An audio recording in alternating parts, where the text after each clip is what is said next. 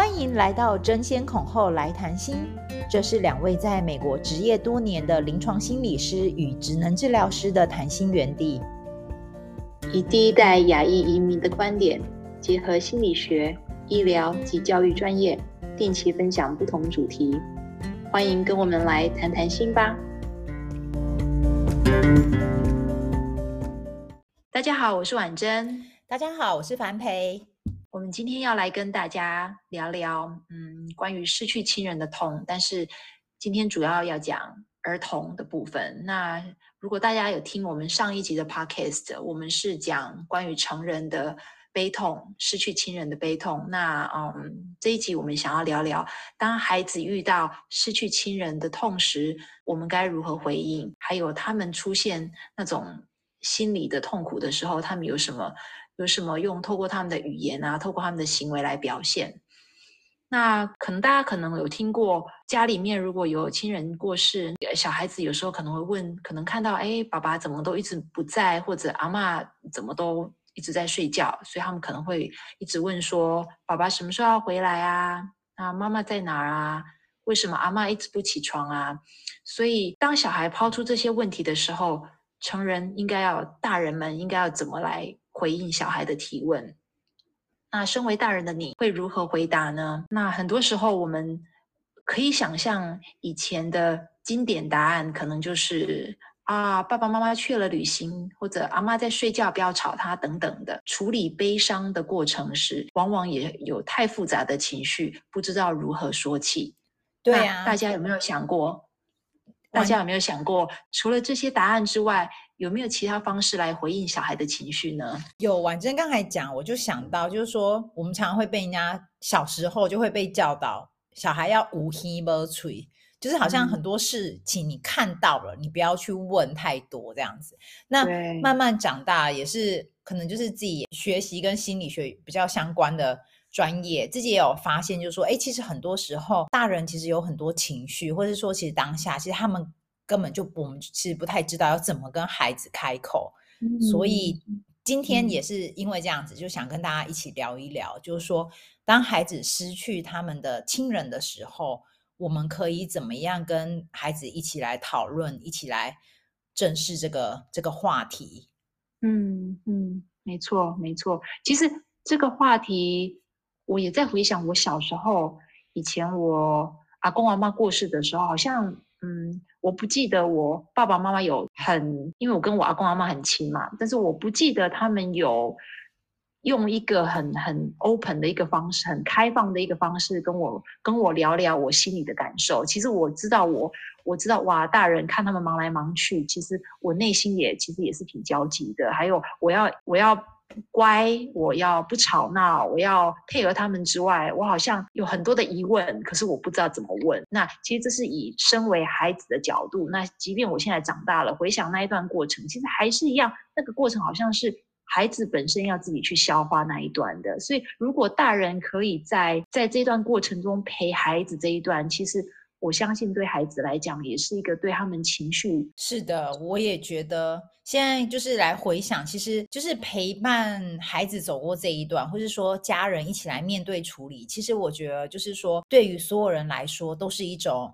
大家一起来疗愈的这种这种感觉。所以在这边，我也想跟大家推荐。嗯，我相信大家如果还有印象的话，都知道英国。威廉王子他们的妈妈在他们小时候，嗯、尤其是青少年，戴安娜王妃，戴安娜王妃，对，就是在他们小时候，就是因为车祸过世。所以这边想跟大家推荐一个呃一位辅导师，其实一个也是心理治疗的一个治疗师。他其实在这个英国威廉王子他们赞助的英国上清儿童基金会，他也是创办人之一的 Julia Samuel。他在二零一七年。左右写了一本书，叫做叫做《Grief Works: Stories of Life, Death and Surviving》这本书。那在台湾，它是由商周出版社出版。其实中文书名是翻译成《悲伤练习》，它原来的标题其实是翻成“帮助上亲的孩童”，就是在探讨这个东西。那其实书中有提到，就是我看这本书的时候，它其实有提到，就是说孩子他们的随着他们的年纪还有发展。的不同阶段，也决定了他们对于死亡的理解。那在这边就是想跟大家提的，就是说，呃，有一个心理学家、心理发展认知心理学家皮亚杰，他就有提到，其实小孩子在七岁之前，他其实那时候还对于外界环境很多东西还似懂非懂，所以他其实在七岁之前，他不是很明白，就是说死亡这个这件事是不可逆的。所以就是说，当我们跟孩子讲说，哦，爸爸妈妈去旅行，或是说。阿妈在睡觉等等，其实对小孩子来说，他们其实有时候不太知道你我们到底要跟他表达的是什么，所以他们其实，在内心很多时候，嗯、他们反而会去，他们会觉得说，哦，爸爸去出差，爸爸可能过几天就回来了，所以他可能开始等一天两天，会发现奇怪，等了一个礼拜一个月，诶，为什么他的爸爸还没回来，或者说为什么？他平常照顾他的阿公阿妈怎么都没有回来，所以试想这时候小孩子会有什么感受？就是他们其实就是会很疑惑，搞不清楚为什么是这样子。所以很多时候这种疑惑、这种不安全感，他只是觉得说，诶，一个人就。怎么就不见了？就是一个他原本很亲近、每天都会看到的一个亲人不见了。所以其实很多时候这些疑惑、不确定的感觉，往往也是造成，就是说孩子他会觉得好像失去了一个安全感这样子。然后其实即便是对于十几岁的青少年来说，其实在经历这个失去亲人的这个过程，其实也是对他们来说，其实也是压力很大的。因为大家都知道，青春期的孩子很多时候。他们自身有很多压力，包含就是说自我认同，他们在找找寻自己的自我定位，还有他们的生理上呃身体的改变啊，荷尔蒙的改变，其实这些东西对他们来说都是有一种压力。那再加上如果在这时候他们如果刚好也面临了，譬如说失去父母啊，或是说失去很。平常很照顾他们的亲人，对他们来说，其实是更是有一种雪上加霜的感觉。嗯、那我们在这本书里面呢、啊，其实这个呃，Julia Samuel 他有提到，就是说，其实在他过往他呃咨询的父母当中啊，其实。即便是我们知道，就是说我们会觉得说我们亚洲人会这样说，其实很多时候西方文化也有很多家长，其实他们有很多想法是跟我们很类似的，他们也都想要保护他们的孩子，就是说好像不要让他们知道这些事实啊，或是告诉他们真相，或是太多细节，呃，就是对小孩子好，因为这种感受对于大人来说，就是处理起来都很非常悲伤，然后其实很令人觉得很害怕，嗯、所以有些人也会避免去。提及这些东西，那我们刚才对，对，那刚才也有提到，就是说，即使小孩子啊，比较大的孩子，他可能理解什么叫做死亡，但是通常身为大人的的人，可能也不会跟他解释太多，就是说亲人死亡的原因，有可能是因为生病啊，或是因为车祸。那其实还有最让人觉得不知道怎么开口，譬如说有些亲人他们是因为自杀。或是说，因为其他不可抗拒的一些情况造成他们死亡的这些原因，很多时候就是说，我们还蛮多大人会避而不谈，因为他们觉得就是说，孩子等他们长大之后，我们再来跟他解释也不迟。但就是在实际临床上面，他们有发现，就是说，就像我们刚才有提及，很多孩子他们其实会有会做很多的联想。所以比较小的小孩子，就是说，他们有可能会想说，是不是我因为我不听话，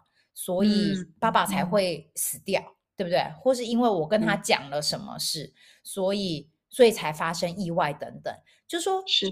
有些孩子，因为我没有跟他解释啊，他会衍生出很多自责，或者说其他相关的情绪问题，譬如说很焦虑啊、很担心、嗯、等等，这个、嗯、这个情绪的产生。嗯，所以。嗯在这本书，Julia Samuel 也以他自己自身多年的经验也提到，就是说，事实上有时候你告诉孩子事实，当然我们要看说孩子是几岁的孩子，他的理解能力是到达哪里。就说很多时候在这过程当中，陪伴孩子去度过，还有面对处理这个死亡，到最后道别的过程。甚至就是说，有些比较大的孩子看到亲人的遗体，其实都是帮助孩子去面对死亡、死亡事实的这个一个方式，也让他们知道发生了什么事。嗯、那当然，这件事没有说有一定要绝对要怎么做就是最好的，很多时候还要看孩子孩子的成熟度，然后我们也不要过度的去，就是去强迫孩子，就说哦，那你一定要照我们大人什么什么的方式去了解、嗯、去体会。很多时候失去亲人，其实很令人难受的地方是那种被遗弃的感觉。那我记得有一次跟一位心理师朋友聊到他的一个学生个案，他提到说有一个国中生因为在学校动手打人，然后被叫到训导处。那辅导老师听到了之后呢，他也有一起切入辅导，然后跟学生聊的过程当中，得知了学生他的父亲刚去世。那他有问学生说：“那爸爸去世了之后，你的生活有没有什么不同？”那学生就回答。没什么啊，就少一个人。所以听到这种很冷静、很很很平铺直述的回答，其实辅导老师心里面觉得我大概事情不太妙，因为其实透过深聊知道说，这个学生跟他爸爸的关系其实本来是很亲密的，因为爸爸的过世，他才发现原来一个人可以突然消失。那这种很巨大的痛苦，是因为太爱爸爸了，所以就是好像心里面的那一道墙。就起来了，他决定不想，或者他不再想跟任何人建立那种亲密关系，因为这种痛苦实在太痛了，他不想再经历一次。所以，嗯，原来后来才知道说，这位学生的爸爸去世之后，亲人办了一个丧礼，那却没有人跟他解释任何事情，所以这看在眼里却不了解、不明了，让自己要去消化很多这种过程，其实可以影响一个人之后很久很久。所以想跟大家说的是，有时候大人以为小孩不懂哀伤，更多时候其实是大人不知道怎么跟孩子来沟通。很多临床工作者也建议，其实透过像比较小小的小孩子啊，那甚至是学龄儿童，然后青少年，其实透过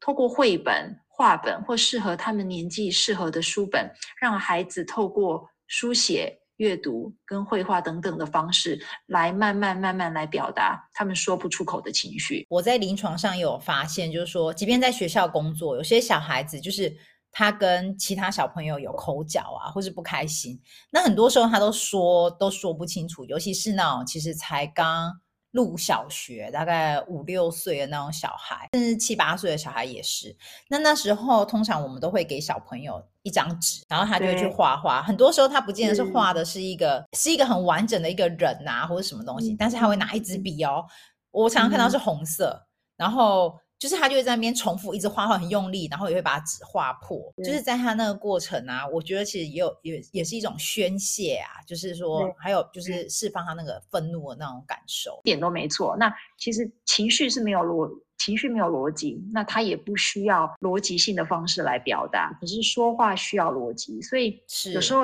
说话的应该是说，我们透过说话来表达情绪是一种还蛮成熟的行为。所以刚刚樊培你讲的，其实。小小孩，他们其实他们感觉很多，那未必能够用用一个很清楚的方式表达出来。所以心理学上，他也有透过像游戏治疗啊，那你刚刚讲那个部分也是透过非谈话性的方式来让他们让他们宣泄或处理他们的情绪。那你刚刚讲那个颜色，其实我也记得，好像颜色也代表他们不同程度的焦虑啊，或不同程度的舒不舒服。对对，那像。像红色可能是代表比较是属于愤怒啊，或者一种警讯啊，或者是一种不舒服的感觉。绿色可能就是代表相对比较安全、比较比较缓和、比较平稳的一个情绪。对，那所以也是有时候透过颜色方式也来让孩子可以来区辨他的各种不同的情绪。题外话，这让我想到，其实我们的红绿灯它的颜色设计由来，好像也是因为这样子。啊、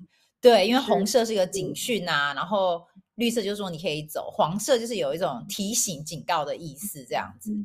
对，所以其实颜色感觉在我们日常生活当中，其实是跟我们生活是息息相关的。在接下来是要跟大家一起说明的是，其实很多时候啊，我们身边大人的反应。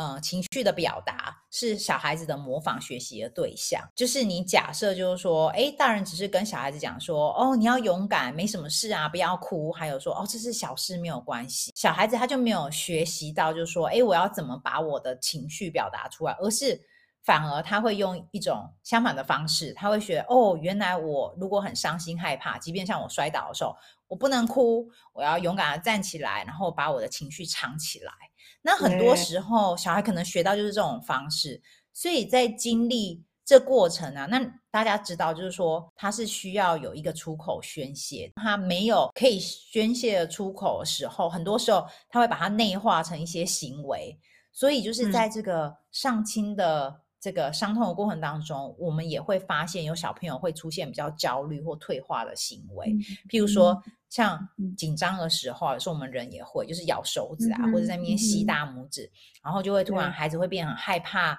独处啊，很怕黑。其实这都是我们生理，就是心理影响生理的这些反应。那就是说，当孩子比较退化，我们会看这个退化的行为，其实很多时候就像是婴儿，我们在小 baby 婴儿的时候，有很多人来照顾我们。就是你会去想要去寻求，就是说，哎，你小时候那种失去的安全感，用它来就是面对这个已经是超承载的这个情绪。所以很多时候，当你发现小孩子其实是用身体的反应告诉你，譬如说，哦，我头好痛哦，我手手脚脚没有力气。很多时候，其实孩子都是透过这些来表达自己处理伤痛的这个过程。所以也没有说这样一定比较不好。比如说，我们若悲伤，我们会有一段比较长的时间。觉得悲伤，觉得痛苦，觉得难过。那其实小朋友他表现出来的，有时候反而是相反的，因为他们对他们来讲，其实要理解死亡就已经是很困难的，所以他们理解的是一种很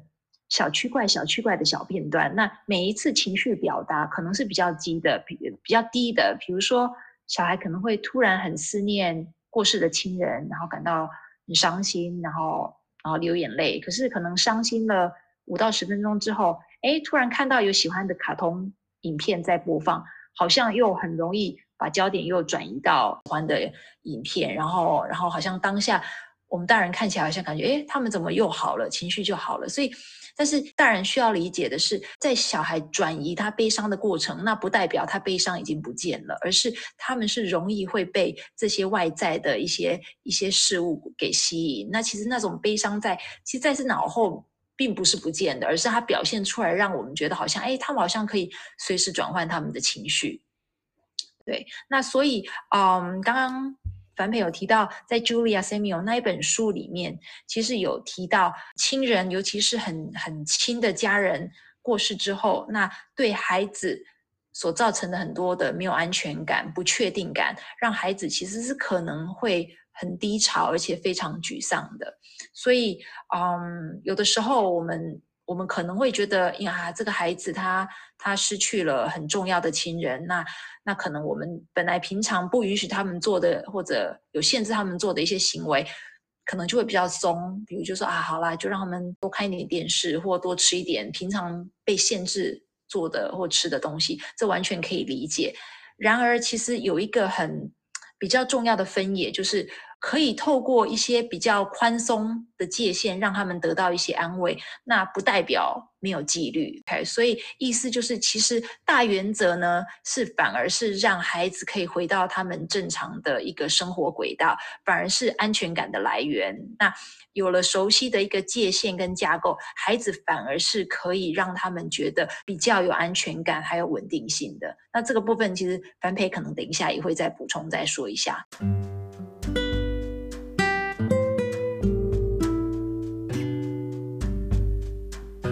如果你有机会跟孩子们工作，像是学校老师、安亲班老师、保姆等等的，很多时候可能会遇到孩子失去亲人的经验。那这个时候，其实很重要的是需要以孩子现阶段的需求为主，来帮助孩子度过这个悲伤的过程。那我们想跟大家分享一下，嗯，我们身为大人可以怎么做？那第一个，首先想跟大家讲的是，其实。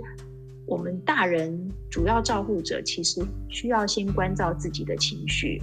那很多父母其实是因为担心自己的情绪表露出来，会让整个家啊，或让孩子沉浸在很悲伤的氛围中，而强迫自己要坚强。那有时候其实不自觉就隐藏自己的情绪，但是这么做有时候反而会有反效果，因为情绪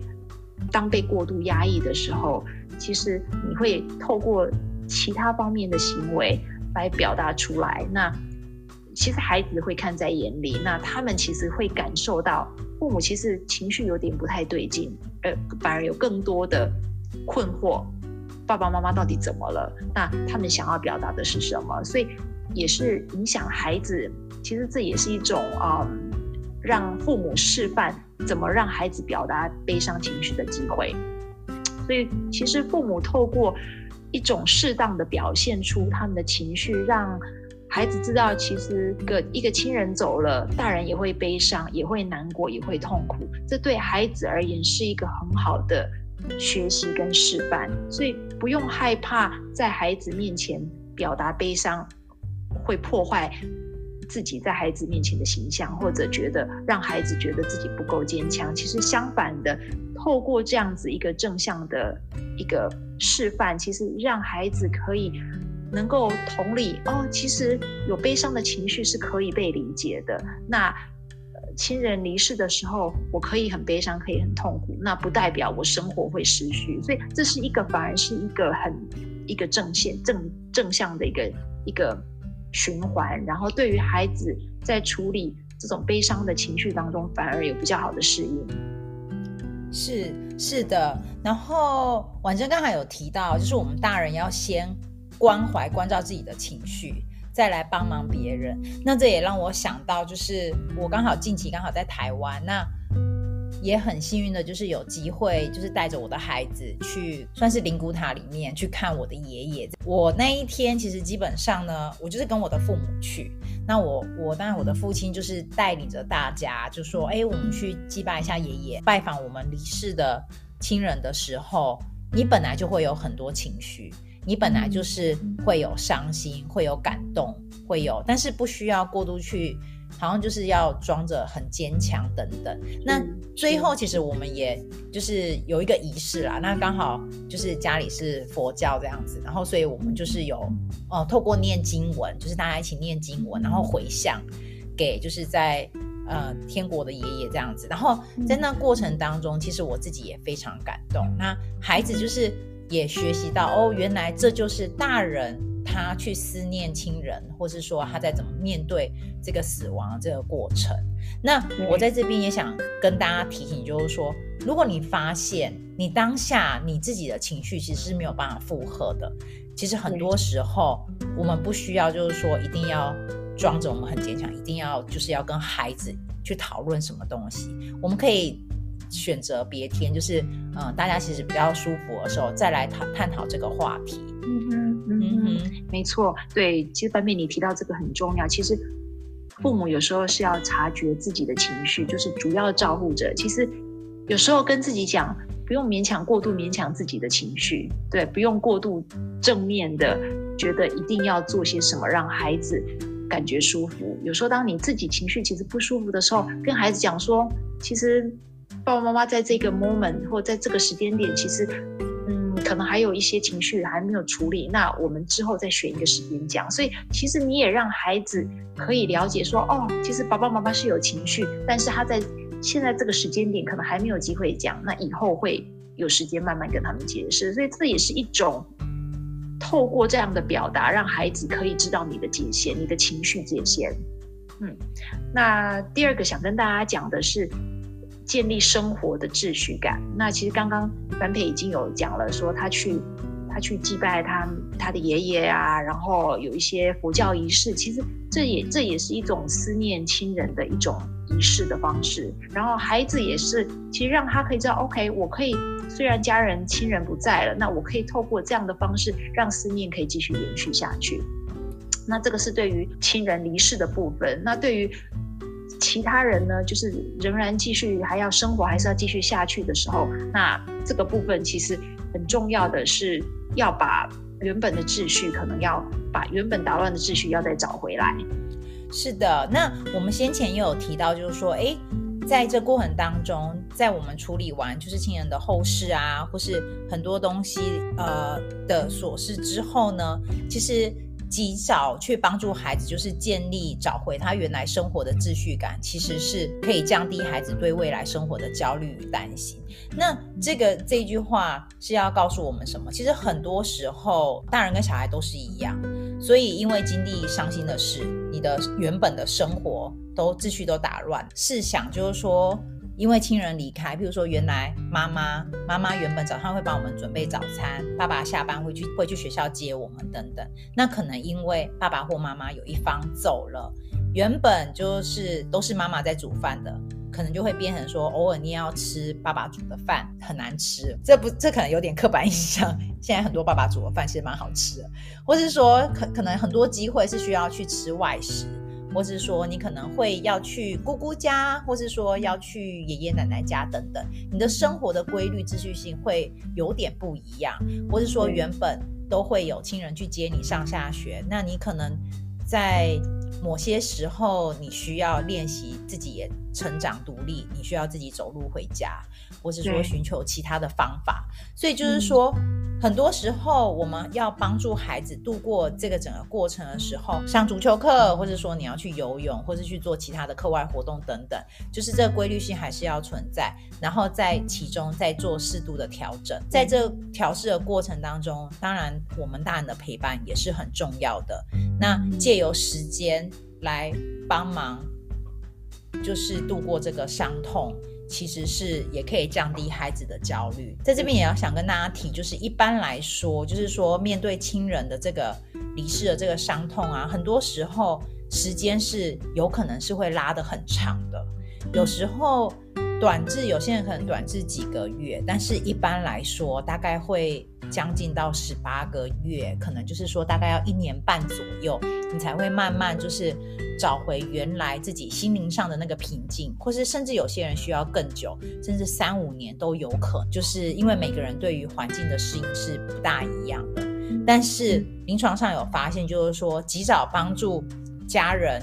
包括孩子找回原来生活的规律性，是对于大家就是人生在继续往前走的这个部分是很有帮助的。对，没错。还有，我想补充一点是，其实不要忘记身边的支援系统。有时候，主要照顾者会觉得他应该要一肩扛下，所以可能父父母亲一方走了，另外一个可能会觉得我要一肩扛下。可是有时候，这反而会造成那种身心压力过大，关心。所以，其他的家人，甚至有的人会想要找专业的心理师，一些一些专业的医师帮忙，一起来协助，让。重建这个家，这个也是一个很重要的一个疗愈的过程。另外一个就是说，哎，我们要怎么样？就是告诉孩子，用他们可以理解的方式，告诉他们这个死亡的这个事件发生的过程。其实对小小小孩来说，很多时候我们只是用口语表达是很抽象的。所以呢，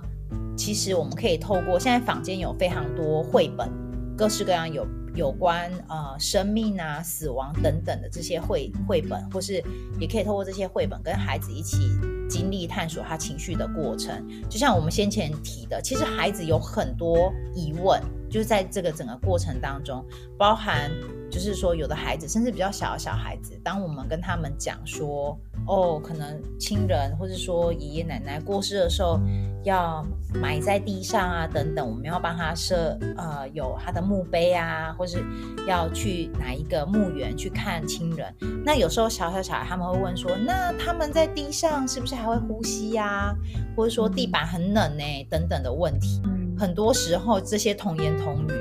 其实，如果我们就是一直来逃避不回答这些问题的时候，其实很多时候反而会让小孩子其实很疑惑，带来不安。所以很多时候，我觉得最重要的是，就是说要让孩子明白，其实有这些情绪都是很正常的，而且其实我们大人跟他们一样，也在经历这个过程。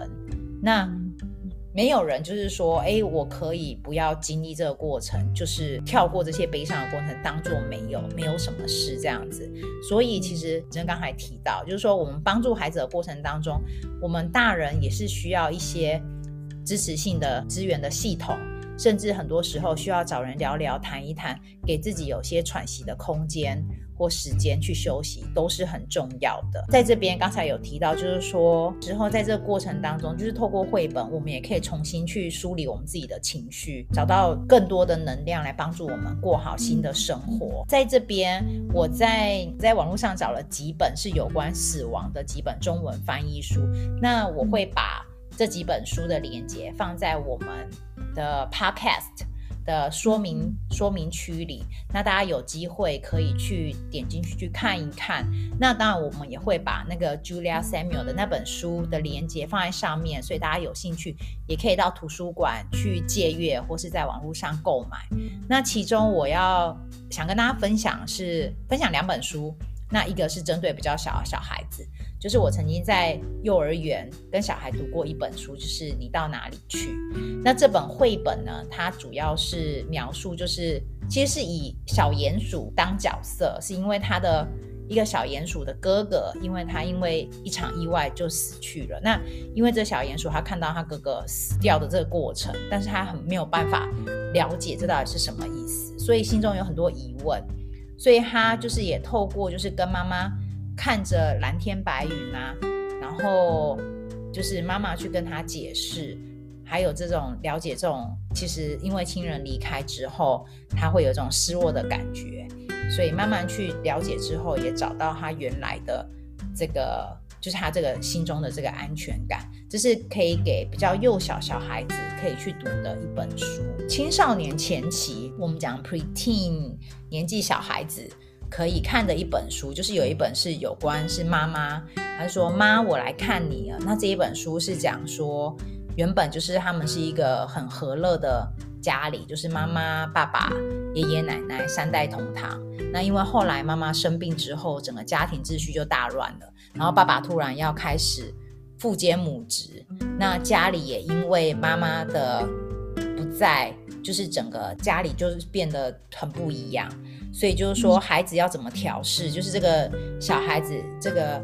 小女生跟她的弟弟一下子失去了他们亲爱的妈妈，所以呢，他们要怎么样去调试？那在这过程当中，就是说他们也有去参加了妈妈的告别式，因为他们可能比较大。那那最后就是也是帮忙家人的帮忙，让他们的生活重回到原来日常的常。当然，就是还有其他几本，就是说还蛮适合小孩子看的书，就是有关在探讨这种。死亡，还有失去亲人的这种悲痛的一些绘本，所以大家有机会可以看看。嗯，我们下次 podcast 再见喽，拜拜。